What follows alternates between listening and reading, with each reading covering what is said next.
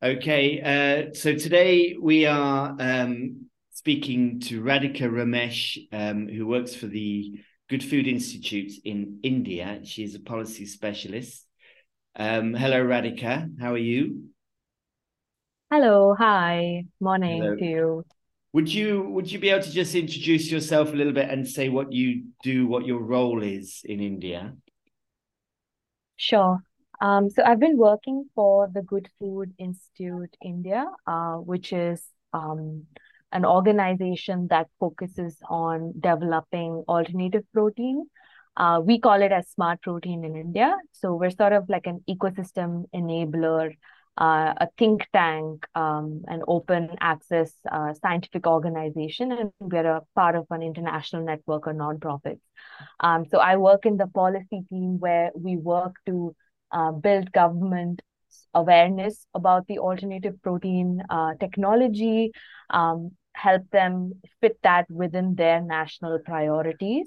Um, so that they can see it as a solution for climate action, for economic opportunities, uh, just general, um, you know, creating it as a uh, a top tier priority in terms of other areas of climate investment for the country. So we also work closely with the regulator so that we have enabling regulatory pathways when companies come up in the sector.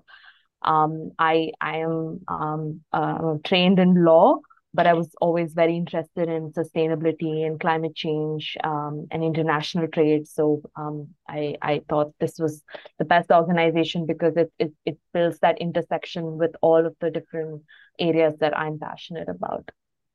Okay, um, so it's and so you're working directly with government and with the regulator in India. Who is the regulator?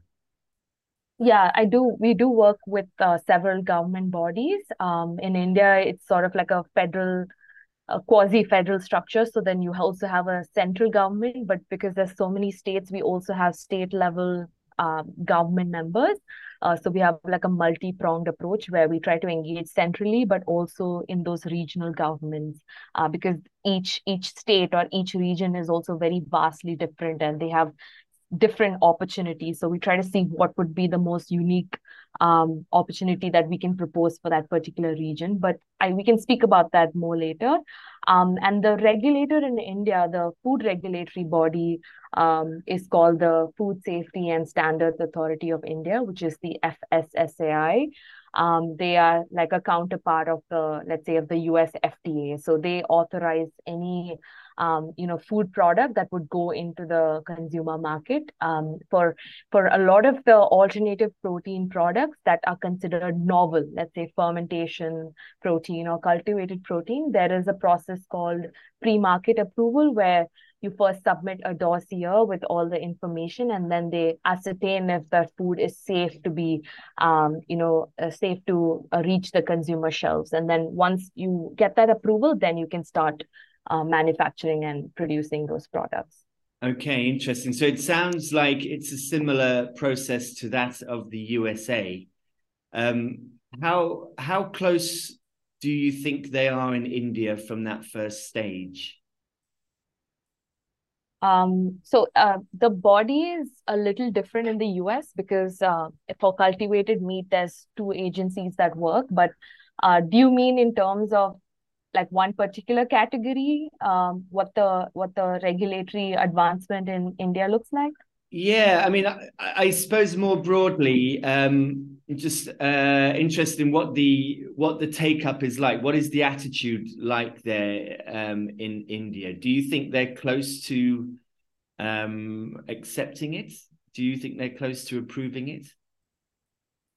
Um, yeah, so um, so th- we're seeing different levels of success in terms of um, regulatory understanding or like um, perception from the the regulator. So for plant-based meat, um, because it's not really considered as as novel as the other categories, there's a lot of products already on the market shelves.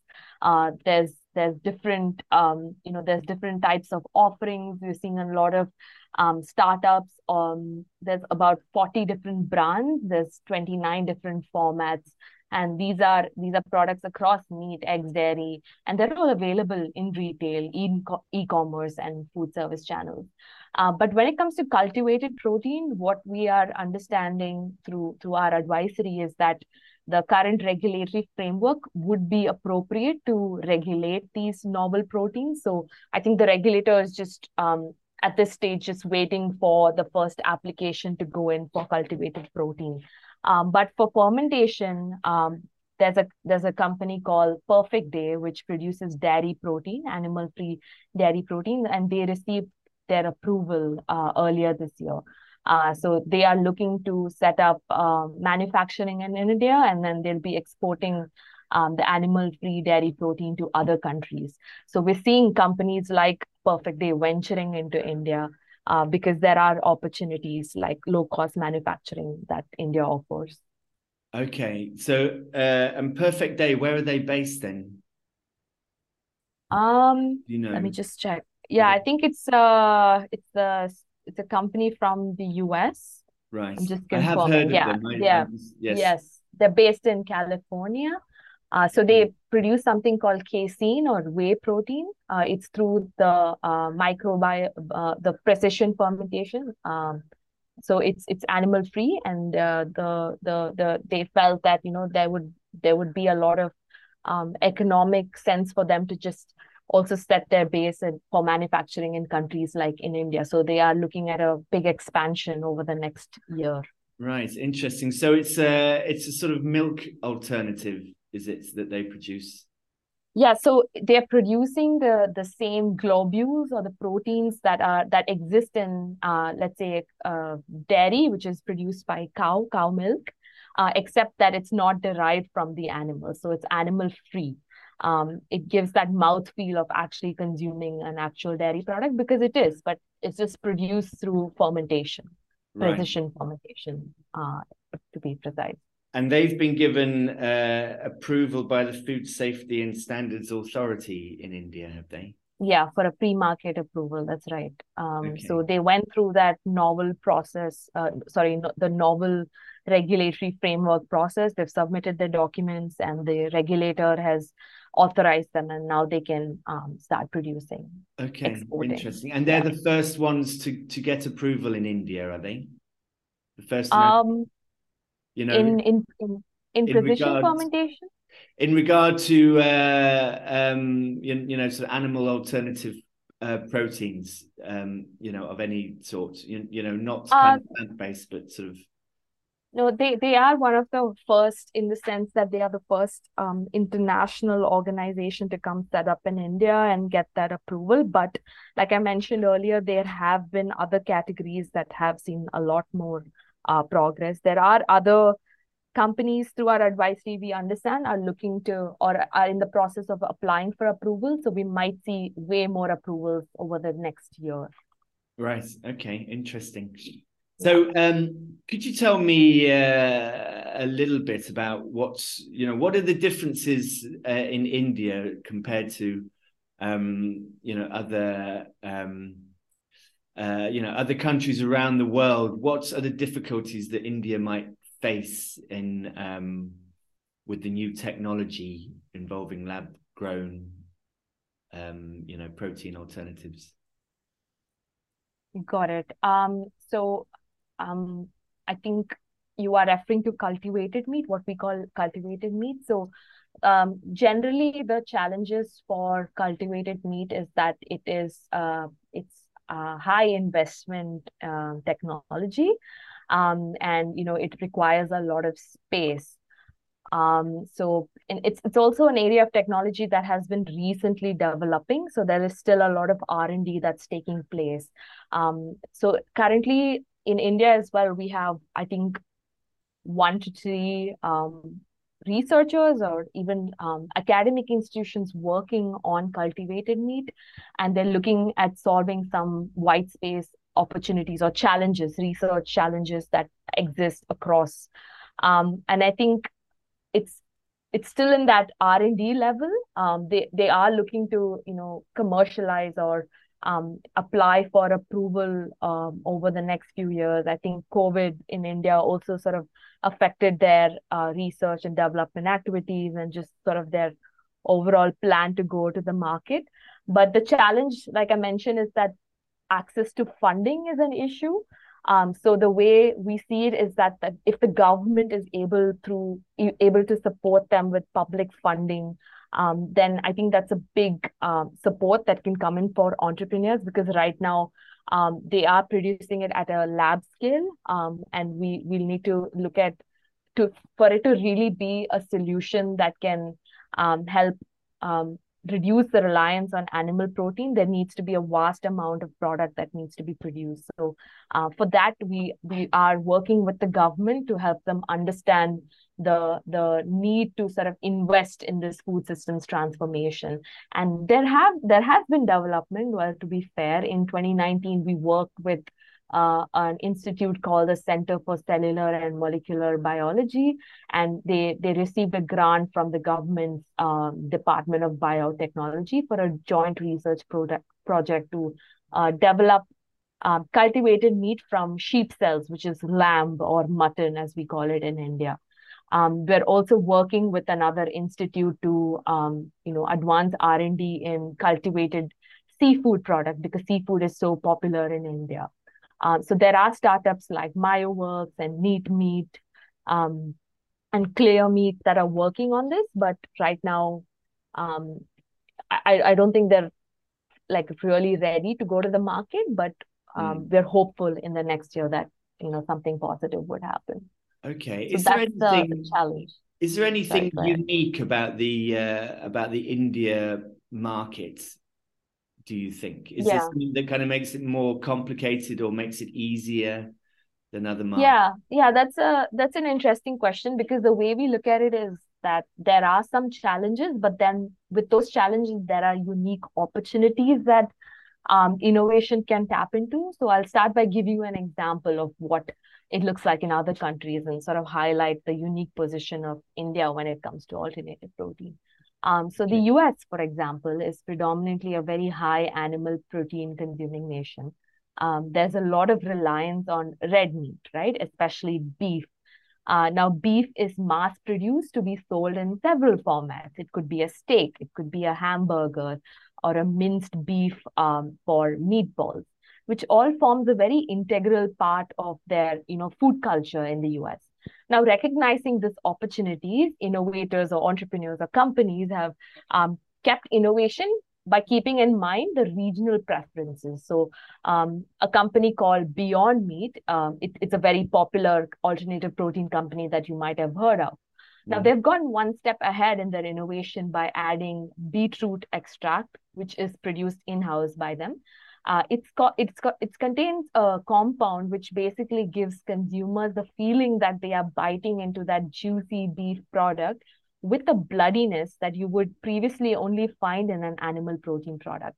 So it literally gives you that feeling that you are not eating a alternative, but the actual animal protein product. Now I can't say yes with with beetroot which is um it, it's leghemoglobin um i can share the link with you later. It's very interesting how they produce that. It's got the color it's got that you know that that metallic taste that you would get. Um but and like i can't say that a similar product would be very popular across india because there are cultural and religious reservations for that category of animal protein beef. Um but there are unique tastes and preferences um, in India that entrepreneurs are tapping into because by understanding the unique consumer cohort, alternative protein startups are developing the products that consumers would rather want rather than an imported idea. So, like to explain further, there is a notion that India is predominantly a vegetarian nation. It's not um, 77% of Indians recognize themselves as non vegetarian. But within that segment, uh, there are a lot of differences in how consumers eat meat, when they eat meat, when they abstain from eating meat, for example, for religious days or fasting periods. There's also certain types of animal protein that are more popular in certain regions. Uh, for instance, India has a really long coastline. So there are regions where seafood is an essential staple uh, compared to other regions where egg might be the most popular protein.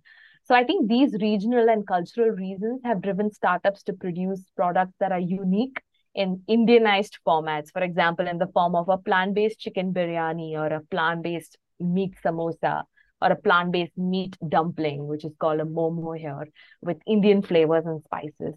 Um, so I think they're really tapping into that you know consumer cohort, um, and it's it's it's really popular ag- amongst the group that we call the early adopters, who are young and they're upwardly mobile. So there's been there's been a lot of um, there's been a lot of growth in the category over the last two years, I would say.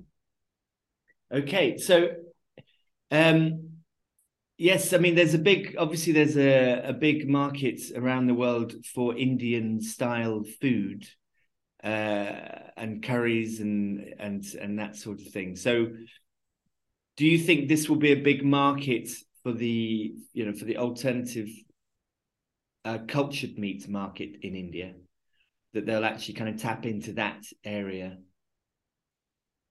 Yeah, for sure. I mean, once that technology develops and it's it's scalable and it's uh, you know, it meets that price point, we do see a lot of opportunities to uh, supply to a global um, the global demand. I think there is, like you mentioned, a lot of uh, interest in the Indian food. So I think uh, providing it in different formats, like you said, in curries and uh, dishes like biryanis. I think those are all opportunities that companies will definitely tap into.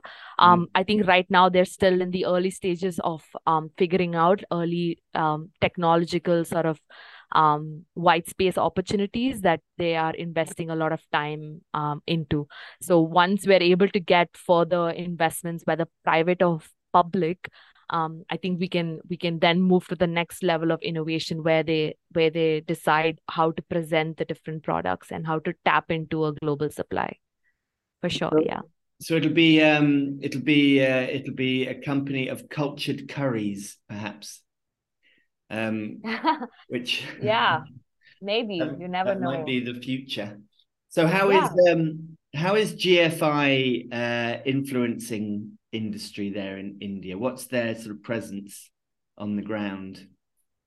Yeah, so um, so at GFI India, we are focused on locating alternative protein within the context of a developing world.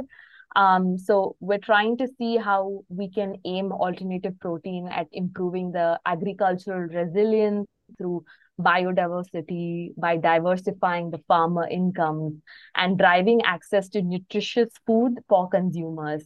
Um, so in India, we are seen as an ecosystem enabler or an ecosystem builder. So unlike in other countries like Israel or the US, where the startup ecosystem is fairly well established, um, in India, the entrepreneur has to build out the entire innovation stack to launch a product. So we try to make that process easier. So we focus on ecosystem building. So we have an innovation team that works closely with entrepreneurs, investors, corporate professionals um, to support capacity building and market access.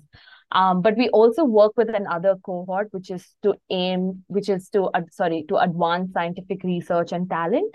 Um, so we help to um, address some of the key foundational um, scientific challenges that currently exist by partnering with academic and um, you know academic and research partners. We support the Indian scientists by facilitating funding opportunities or collaborative or international collaborative opportunities to conduct the cutting edge research that um, that that is very much uh, required right now.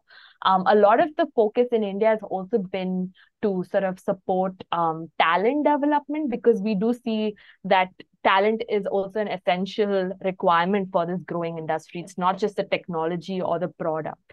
We need people to actually be working or understanding how the technology works to actually get it kickstarted in a you know future ready sort of um, uh, industry.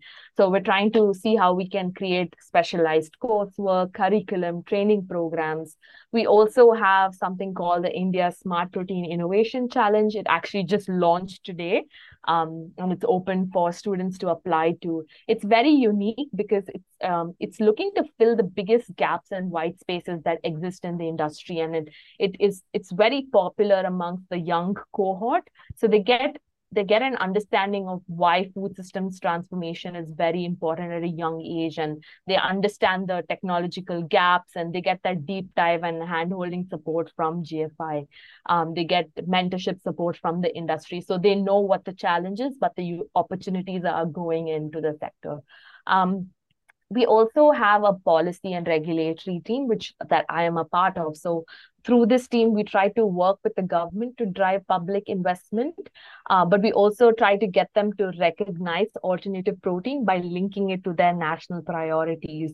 Um, i think that's that's very important because um, like let's say investments in solar technology or you know clean tech um, we also see alternative protein as a very key pillar of uh, governments, and it, it should be of national and secure uh, national interest uh, because a lot of other nations are looking at it uh, similarly as well. It's it's part of their food security plans for the next five or ten years or fifteen years, um, and yes. we do this through uh, something called the National Mission for Smart Protein, where we're hoping that you know the the government looks at it as a unified um, you know um, effort to build all these um, programs into one unified approach where we bring different stakeholders and then we can really build this up in India. So it sounds like uh, it sounds like you've really got your hands full over there. So you are so you are you, you you you are dealing with the government, the regulatory bodies, but also you're working with farmers and you're working uh, with with young entrepreneurs. Um, so does the GFI provide any sort of funding for any of the projects, or is it just sort of educational support? Yeah, so uh, GFI does provide funding. So there are funding opportunities uh, that the Good Food Institute provides. I think um, I can share uh, some resources um, after this call, but the GFI research um, grant program um, is a donation that uh, it, that is procured from a small number of generous donors, but it's also um, a, a, funding program which funds open access research. Um, so I think it's on a yearly basis where you can apply for research funding. So so that is that is something that we do as well. So but anything is... anything that comes out is open access. Right. Okay. And when you say open access, that means it's uh, it's it's it's kind of perfectly visible for everyone to see what's going yes. on. Yes. Yes. Yeah. Um, so what are the um, so what kind of amounts are you are you know are you giving to people? What is the sort of funding level? Got it. Um, so I think according to the GFI research grant program, there's two types of funding mechanisms, and I think um, there's one field catalyst grant, which I think the the grant period is up to 24 months and it it goes up to like $250,000. Um, and the other one is a discovery grant, which is $100,000. Um, and like I mentioned, I think uh, they roll it out in an annual um, annual basis. Right. Okay. Okay. Um, that's very interesting. It's it's interesting to to see the reach that the GFI has around the world because they are, you know, they are in in quite a few countries now, and they and they are, um, uh, you know, they are providing a lot of assistance and a lot of funding and a lot of education. So they are, yeah. and so they are being, you know, they are quite a big player in the industry yeah, I think so. We are an international network of nonprofits, but we we work independently. Although we we sort of we do share information and we sort of handhold each region um, through this process. So there's a lot of um, just ensuring that um, we share best practices across regions. But um, we have colleagues that work from Brazil, Israel, the US, Europe, in, in Asia Pacific, and look also in India. Um, and yes, you are right. We, we sort of work in those different areas, but um, I think as a non-profit organization, and uh, because our work is pro bono, we don't really charge for our consultancy. We we also are a very um, unbiased organization, so we so we also look at the challenges faced by the sector but the, we can approach the government in a manner that um, that they're able to reliably uh, trust the information that we share with them which you know is is coming from that um, middle like as a from a middle perspective. It's it's not uh, it's it's very honest. Even our reports are very much um, giving you an overview of what the industry looks like, what the sector looks like, and what is needed for the sector to grow. Um, and we're very, very much in the um, you know, in this industry to ensure that the reliance on animal protein is reduced. And that's our theory of change, that it can be solved through alternative protein. Okay. It's very interesting. Um, um, uh, the uh, impacts of the GFI. I, I, I know that they've had quite an influence in the UK as well, sort of lobbying for um, for kind of government funding and government uh, uh, education. I was just wondering, um, in in in India, what do you think? What do you think is the attitude? Um, what do you think the attitude of the person, the you know, the average person will be to to uh, cultured meat. Um, I know that in Europe and in England, when you mention cultured meat, there's a sort of, you know, people screw up their face. They don't really like the idea of it. Um, do you think that's going to be a problem in India as well? Um, yeah, I know that we spoke about this earlier about consumer acceptability, and I think that's um, largely also because of how any new technology is uh, communicated to the general public because it's always seen as very futuristic and you know it's it's very sci-fi related. And i think it's really about how you portray your product and how you can break it down so an average rational consumer can understand the the process through which that technology was made. Um, so I think I think once um, uh, once that hurdle is crossed over, I think it's it's very easy for consumers to understand that this is the same. And actually, the earlier process of consuming animal protein would have been way more um, complex and not something that they want to continue engaging in in the future because this this this process of consuming it or producing it is just it just makes more sense. Um, so we did there was a consumer study where uh, we studied the consumer acceptance of cultivated meat in countries like the us china uh, and in india and we found that 56% of indian consumers were very likely or extremely likely to purchase cultivated meat um, so I think there is interest. Um, I think once you, like I was mentioning earlier, once you produce it in formats and in in uh, in ways that people are comfortable, um, then I think it'll be easier for them to adopt this technology. Um, okay. It's it's not uh, it's not uh, easy to say um, how fast or how soon, but we're we're hopeful that it'll happen soon. I suppose, uh, and I might be wrong here, but um, I I get the feeling that in India there's it's uh, it's a more it's a more um, um, maybe educated kind of wealthier class of Indians who are who are eating meat. Perhaps the sort of poorest people in, in, in India don't really eat meat very much. Is that true? Um, so we are studying how we can um, you know, ensure a just trans transition uh, when it comes to uh, the issues with respect to food security or protein malnutrition, which is a big issue in India.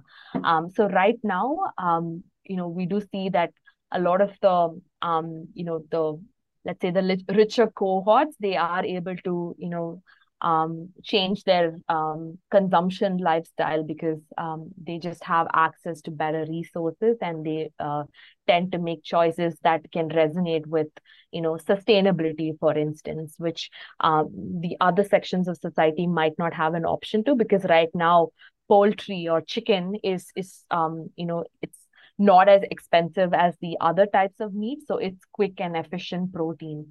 Um, so it is cheaper in that sense. So they have access to it and then it fulfills their protein um, requirements. Um, so no, not really. I think it really depends. Um, there's like I said earlier, we have a really long coastline. Um, so there's a lot of uh, population that depends on seafood or the, the fisher folk uh, because it's part of their uh, employment or their economic opportunities. They, they also imbibe it within their uh, lifestyle or eating. Um, so when we look at a protein transformation, we have to look at all of these aspects and how it, it might uh, bring about a change in their everyday life. Okay, okay, that's very interesting. Um, so um, one last question. Um, um, what do you think? Um, uh, what do you think is going to be? Um, do you think there's going to be any difficulties in India regarding sort of religion and um, and and cultured meats. Um, I know obviously there are there are um, sort of restrictions to people's diet because of their belief. Do you think this is going to impact on cultured meat? Yeah, it's a it's a good question, and it's something that we've been um, you know studying uh, a lot as well. And I think it's not unique to India; it's unique to a lot of countries. For instance, the Middle East, or let's say even Israel or India, where there are cultural beliefs when it comes to eating meat. Um, and I think in India, it's a, it's it's also a little different because in India there's there's cohorts that eat meat on certain days of the week um, we are severely protein deficient but you know it's it's it's also not the entire meal which is meat. It's part of the meal. Um, certain meats are not accepted in some religions. For example beef is not eaten by many hindus or um, pork is not consumed by um, you know people practicing islam. Uh, and no meat is allowed in certain communities. Um, so i think i think with consumer awareness about how the technology is produced, I think that will have a great impact in how people perceive the technology. But we're also looking to see how, let's say, cultivated meat can potentially get these uh, religious certifications. So, um, if uh, if there's a cultivated meat product, how will it get religiously certified as a halal product? Um, and then that that halal certification is very important in countries like Singapore or the Middle East, uh, any country in the Middle East that will be either producing it locally or um, importing it. So I think there's a lot of bodies that are already researching it and looking at how they can make uh, the whole process or part of the process that's important to determine if a product is safe to consume for that cultural group or a religious group. So I think there's a lot of adma- advancements already, and um, I think it's very interesting how how um, once you're able to pro- provide that certification, then there's that comfort in eating that particular yes. cultivated protein. Yes, well, there's certainly a lot to watch out for. You know, there's going to be big change uh, over the next year or two. Um, and thank you, thank you very much for talking. Um, on this meeting, Radhika. Thank you so much for uh, having me.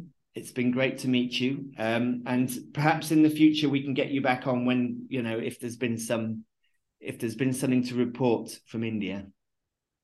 Sure. That sounds like a good idea. Thank you. Okay, thank you. Uh, let me stop the recording.